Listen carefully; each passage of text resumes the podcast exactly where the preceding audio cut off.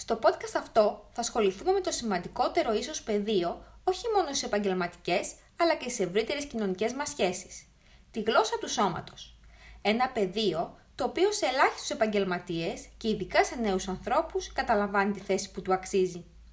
Μάλιστα, σε πιο παραδοσιακές ή θεωρητικές ειδικότητες που δεν σχετίζονται με τον χώρο του επιχειρήν ή τον χώρο των πωλήσεων, πολλές φορές είναι παντελώς άγνωστο. Ένας άνδρας που πειράζει διαρκώς το ρολόι του, στριφογερνάει διαρκώς τη βέρα του, τρίβει τα γένια του ή ανοιγοκλίνει το κούμπομα του ρολογιού του. Ένα νέο τέλεχο που μπαίνει διστακτικά στην αίθουσα συναντήσεων ή έχοντας την τσάντα μπροστά από το σώμα του. Εικόνες, στοιχεία της γλώσσας του σώματος που άμεσα και έμεσα εκπέμπουν πλήθος αρνητικών μηνυμάτων. Ενδεχομένως να μην αντιλαμβάνεστε, αλλά σε κάθε περίπτωση επιτελούν πολύ μεγαλύτερο ρόλο από ό,τι ενδεχομένως πιστεύετε. Το body language είναι ένα πεδίο το οποίο έχει απασχολήσει πλήθος εξειδικευμένων επιστημόνων, ψυχολόγων, στελεχών και μπορεί να εξελιχθεί είτε σε ένα πολύτιμο όπλο στα μηνύματα που θέλουμε να περάσουμε, είτε σε μια ολοκληρωτική καταστροφή για την προσωπική μας εικόνα. Η αξία της γλώσσας του σώματος, η οποία εξωτερικεύεται μέσα από πληθώρα κινήσεων, εκφράσεων και στάσεων του ανθρώπινου σώματος, είναι σημαντική παράμετρος, ειδικά για τη συνέντευξη επιλογής προσωπικού, αλλά και για την επαγγελματική μας καθημερινότητα. Αναδεικνύει πληθώρα στοιχείων για τη συναισθηματική και ψυχολογική κατάσταση στην οποία βρίσκεται ο καθένας μας. Αναλογιστείτε απλά καθημερινά παραδείγματα. Ένας κυθροπός άνθρωπος με βαρύ βηματισμό δίνει την εικόνα ενός δυστυχισμένου ατόμου. Εν αντιθέσει με έναν περαστικό, ο οποίος αγέροχος διασχίζει το δρόμο και μας εμπνέει εμπιστοσύνη απλά και μόνο από το σταθερό και επιβλητικό βηματισμό του. Είναι πάγια η αντίληψη πως στα πρώτα 15 δευτερόλεπτα σχηματίζεται το 80% της συνολικής εικόνας που διαμορφώνει ο άλλος. Είναι επίσης κλασικό το ρητό πως δεν έχουμε δεύτερη ευκαιρία να σχηματίσουμε μια πρώτη εικόνα. Έρευνες αναφέρουν πως η γλώσσα του σώματος ή ο τόνος της φωνής μας εκπέμπουν πολλά περισσότερα από αυτά που μπορεί να λέμε. Αυτό συνήθως αποτυπώνεται εντονότερα στην πρώτη μας επαφή ή επικοινωνία με κάποιον. Η γλώσσα του σώματος λοιπόν, κατά τη διάρκεια της συνέντευξης, παίζει καθοριστικό ρόλο στην εντύπωση που θα δημιουργήσουν για σας και τα λεγόμενά σας. Συνεπώς, κρίνεται καταλητικός ο ρόλος της και στην τελική έκβαση της συνάντησης. Έχοντας λοιπόν κατά νου, θα πρέπει η προετοιμασία σας για τη συνέντευξη να περιλαμβάνει και παρατήρηση της τάσης του σώματός σας και των μηνυμάτων που εκπέμπονται από αυτήν. Το σώμα μας πολλές φορές εκπέμπει μηνύματα άγχους, δισταγμού, αυτοπεποίθησης ή ακόμα και αλαζονίας. Τα μηνύματα αυτά μπορεί να είναι αισθητά ή και ανεπαίσθητα. Ανάλογα, δεν είναι λίγες οι φορές που κατά τη διάρκεια της συνέντευξης ο υπεύθυνος μπορεί να εστιάσει περισσότερο στην να αντιληφθεί τη γλώσσα του σώματός σας όταν απαντάτε, από τις απαντήσεις σας αυτές καθεαυτές. Η γλώσσα του σώματος αποτελεί πλέον ολόκληρη επιστήμη Γι' αυτό και παρακάτω θα παραθέσουμε κάποια βασικά σημεία που θα σας βοηθήσουν να ανακαλύψετε τι πρέπει να αλλάξετε ή και τι να βελτιώσετε για να περάσετε τα σωστά μηνύματα κατά τη διάρκεια της συνέντευξης. Η χειραψία είναι κομβικό σημείο σε κάθε νέα γνωριμία ή κοινωνική συναναστροφή, καθώς είναι το πρώτο πράγμα που φανερώνει την πρόθεση του άλλου. Τα είδη της χειραψίας είναι αρκετά, έτσι όπως έχουν ταξινομηθεί από τους εκάστοτε αναλυτές. Για παράδειγμα, το χειρότερο που μπορείτε να κάνετε είναι η χειραψία του ψόφιου κοριού. Με αυτόν τον χαρακτηρισμό περιγράφουμε μια διάφορη χειραψία που κάνει κάποιος και μάλιστα κάποιος που έχει και ιδρωμένα χέρια. Η χειραψία αυτή συνδέεται με έναν αδύναμο χαρακτήρα που διακατέχεται από αδιαφορία και ανασφάλεια.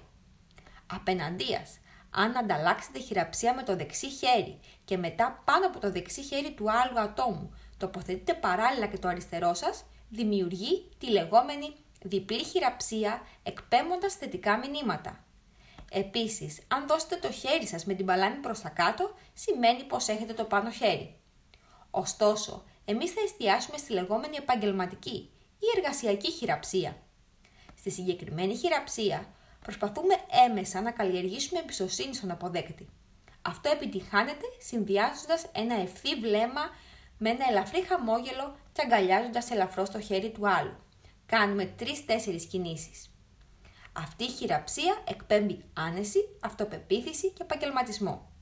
Σε κάθε περίπτωση, φροντίστε να δώσετε μια δυνατή χειραψία, καθώς σύμφωνα με σχετικές αναφορές, οι υποψήφοι με δυνατή χειραψία έχουν καλύτερες πιθανότητες επιτυχίας. Τα μάτια είναι το στοιχείο του προσώπου ενός ανθρώπου, το οποίο μαρτυρά περισσότερα πράγματα από όσα μπορούν να υποθούν λεκτικά.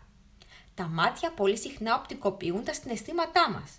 Συγκεκριμένα, όταν συζητείτε κάτι το οποίο μας ενοχλεί, συνήθως αποστρέφουμε το βλέμμα μας από το συνομιλητή μας. Όπως επίσης το γρήγορο ανοιγοκλείσιμο των ματιών δείχνει την αδιαφορία μας περί του ζητούμενου θέματος. Σκεφτείτε επίσης πόσο συχνά αποστρέφετε το βλέμμα σας σε διαφορετική κατεύθυνση προκειμένου να θυμηθείτε κάτι το οποίο σας διαφεύγει. Η σύντομη ματιά, μικρή σε χρονική διάρκεια, υποδηλώνει το πόσο ντροπαλό είναι ένα άτομο ή σε ορισμένες περιπτώσεις το πόσο άβολα νιώθει τη δεδομένη στιγμή. Η απευθείας και άμεση οπτική επαφή μπορεί να βοηθήσει αρκετά στο να κερδίσετε την εύνοια του συνομιλητή σας. Φανερώνει εκρήγορση, ενδιαφέρον και βοηθά στο να συγκεντρωθείτε σε αυτό που λέτε, αλλά και σε όσα ακούτε. Η θέση του σώματος επίσης θα πρέπει να είναι αποφασιστική, σεμνή, επαγγελματική και να αντανακλά ταυτόχρονα μια σχετική άνεση. Το σώμα σας θα πρέπει να είναι σε ουδέτερη στάση. Ενδεικνυόμενες τάσεις είναι ένα ελαφρύ σταυροπόδι και ένα ελαφρά γερμένος κορμός προς τα πίσω, με το βλέμμα το ματιό σας να βρίσκεται στο ίδιο ύψος με αυτό του συνομιλητή σας. Κρατήστε σε ευθεία την πλάτη σας και αποφύγετε να γύρετε προς τα πίσω. Θα πρέπει να θυμάστε πως η στάση του σώματος κατά τη διάρκεια μιας συνέντευξης μπορεί να ενισχύσει ή να εξουθενώσει τα λεγόμενα και την υποψηφιότητά σας. Προσέξτε να μην καμπουριάζετε, γιατί μπορεί να παρερμηνευτεί ως έλλειψη ενδιαφέροντος. Γύρετε το σώμα σα προς τον συνομιλητή σας για να του δείξετε ότι τον προσέχετε. Το χρώμα της φωνής ενός ομιλητή είναι ένα από τα βασικότερα στοιχεία της παρουσίας του. Σκεφτείτε πως ένα διάγγελμα, ακόμη και μια πολεμική επίθεση, μπορεί να καταστεί βαρετή αν δεν υποθεί σωστά. Το ίδιο μπορεί να συμβεί και σε μια συνέντευξη ή σε μια παρουσίαση. Μπορεί να είστε ο υποψήφιος ο οποίος είτε περιγράφει τα επιτεύγματά του, είτε δίνει το τηλέφωνο επικοινωνίας του. Θα είναι το ίδιο και το αυτό, καθιστώντας κατά αυτόν τον τρόπο ανιαρή οποιαδήποτε στοιχομηθεία σας. Αντιθέτως, μπορείτε να διαφοροποιηθείτε και να τονίσετε τη σπουδαιότητα των λεγόμενων σας, προσαρμόζοντας την ένταση της φωνής σας σε περίπτωση, για παράδειγμα, που θέλετε να δείξετε τον ενθουσιασμό σας. Δώστε χρώμα στη φωνή σας, ανάλογα με την περίσταση, κρατώντας όμως σταθερό τόνο.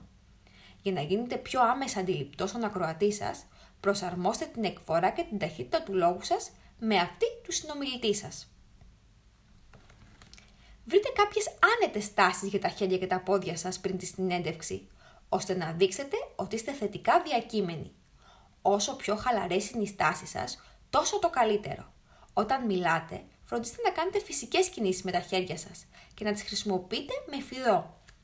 Ιδιαίτερη προσοχή απαιτούν τα πόδια, τα οποία εκφράζονται πιο αυθόρμητα από ό,τι το υπόλοιπο σώμα. Μη σταυρώνετε ποτέ τα χέρια ή τα πόδια σας, καθώς ερμηνεύετε ως κλειστή θέση που μπορεί να φανερώνει νευρικότητα, άμυνα ή και αβεβαιότητα. Γενικότερα, θα πρέπει να προσέχουμε χειρονομίες και εν γέννη τη θέση των χεριών μας, αφήνοντας τα ελεύθερα και διαθέσιμα, παραδείγματος χάρη, για να κρατήσουμε σημειώσεις. Αποφύγετε κινήσεις νευρικές και επαναλαμβανόμενες, όπως το να παίζετε με τα μαλλιά σας ή με το στυλό σας. Οι κινήσεις αυτές φανερώνουν νευρικότητα και μπορεί να αποσπάσουν την προσοχή του συνομιλητή σας. Επίσης, προσέξτε κινήσεις όπως τον δάγκωμα των χιλιών, που αποτελούν κλασικές κινήσεις άγχους ή το άγγιγμα της μύτης, που υποδηλώνει ότι προσπαθείτε να αποκρύψετε κάτι ή ότι έχετε έρθει σε δύσκολη θέση. Αναλογιστείτε πως ένα χαμόγελο ή ένα ελαφρύ ανασύκωμα των φρυδιών μπορεί να εκφράσει από μόνο του μια ολοκληρωμένη εικόνα. Το πρόσωπό σας είναι η πιο άμεση αποτύπωση των σκέψεων και της ψυχολογίας σας και είναι ένας πολύτιμος οδηγός για έναν έμπειρο συνεντευκτή. Σπασμωδικές κινήσεις και γενικότερα εναλλαγές και διακυμάνσεις εκφράσεων πρέπει να αποφεύγονται. Γενικότερα, κρίνεται σκόπιμο να αποφεύγετε τους μορφασμούς και απλά να έχετε ένα ελαφρύ χαμόγελο κατά τη συνομιλία σας. Όσον αφορά το παρουσιαστικό σας, θα πρέπει να συνυπολογίσετε πως το μακιγιάζ προσθέτει αξιοπιστία στις γυναίκες στο χώρο εργασίας, καθώς σχετικές μελέτες έχουν δείξει πως μια γυναίκα όταν είναι μακιγιαρισμένη δίνει την εντύπωση ότι είναι πιο έξυπνη και πως έχει μεγαλύτερη αυτοπεποίθηση, ενώ ο συνδυασμός γυαλιών και ελαφρύ μακιγιάζ ασκεί πιο θετική επίδραση πάνω στους συνομιλητές. Ωστόσο, οι γυναίκες θα πρέπει να προσέχουν να μην φορούν πολύ βαρύ μακιγιάζ, επειδή έτσι παραμονεύει ο κίνδυνος να εστιάσει ο συνομιλητής σε προσωπικά και όχι σε επαγγελματικά χαρακτηριστικά. Επίσης, καλό είναι για τις γυναίκες να προτιμούν τα γυαλιά οράσεως από τους φακούς επαφής στο χώρο εργασίας, καθώς προσδίδουν κύρος και καλλιεργούν και την εικόνα ενός σοβαρού και επιτυχημένου στελέχους. Η γλώσσα του σώματος όμως δεν λέει πράγματα μόνο για εσά, αλλά και για το συνομιλητή σας. Μπορείτε λοιπόν μέσω σημάτων που σας εκπέμπει να διαπιστώσετε και εσείς πραγματικά για τις προσθέσεις του. Παρατηρήστε τις κινήσεις και τη στάση του σώματός του συνομιλητή σας. Αν για παράδειγμα ξύνει ή αγγίζει το πηγούνι του, μάλλον προσπαθεί να σας αποδελτιώσει. Το ξύσιμο του λαμού αποτελεί δείγμα αμφιβολίας. Το τρίψιμο του αυτιού είναι σημάδι κούρασης, ενώ το τράβηγμα του λοβού δείχνει ότι δεν υπάρχουν άλλα περιθώρια υπομονής. Αν τα χέρια του είναι πάνω στο στόμα ενώ δεν μιλάτε, μπορεί να σημαίνει πως δεν σας εμπιστεύετε. Αν ο συνομιλητής σας κάθεται με το ένα χέρι στη μέση, με το άλλο στο πρόσωπο, ο δείκτης ακουμπά στο μάγουλο και το άλλο δάκτυλο καλύπτει το στόμα, η στάση αυτή υποδηλώνει δυσαρέσκεια στα λεγόμενά σας. Όπως επίσης και αν δεν είναι συγκεντρωμένο στα λόγια σας, μάλλον τα λεπτά που ακολουθούν είναι μια τυπική διαδικασία. Μπορείτε εξ αρχής να αποδελτιώσετε τον ομιλητή σας, εξετάζοντας άμεσα με την πρώτη σας επαφή στοιχεία όπως η χειραψία, σφιχτή θα είναι επιβλητικός, ζεστή θετικά διακείμενος και ουδέτερη υπερβολικά τυπικός. Τη διάταξη του χώρου του, αν είναι επιμελής ή ατιμέλητος και την αμφίεσή του, αν είναι συντηρητικός, μοντέρνος ή αυστηρός. Στην περίπτωση που έχετε απέναντί σας έναν αυστηρό επιβλητικό τύπο, τονίστε τα χαρακτηριστικά που δείχνουν επιμονή και σεβασμό της ιεραρχίας και απαντήστε μεστά και άμεσα. Αν αντιληφθείτε πως το συνεντευκτή σας είναι ένας αληθινά επικοινωνιακός τύπος, δείξτε διάθετη και χαμογελαστή. Στην περίπτωση που διαπιστώσετε πως απέναντί σας είναι ένας συμβατικός χαρακτήρας, τότε αναδείξτε την οργανωτικότητά σας και τη σχολαστικότητά σας σε οποιαδήποτε πτυχή της προσωπικής και επαγγελματικής σας ζωής. Μιλήστε επεξηγηματικά και χρησιμοποιήστε απτά παραδείγματα και καταστάσεις.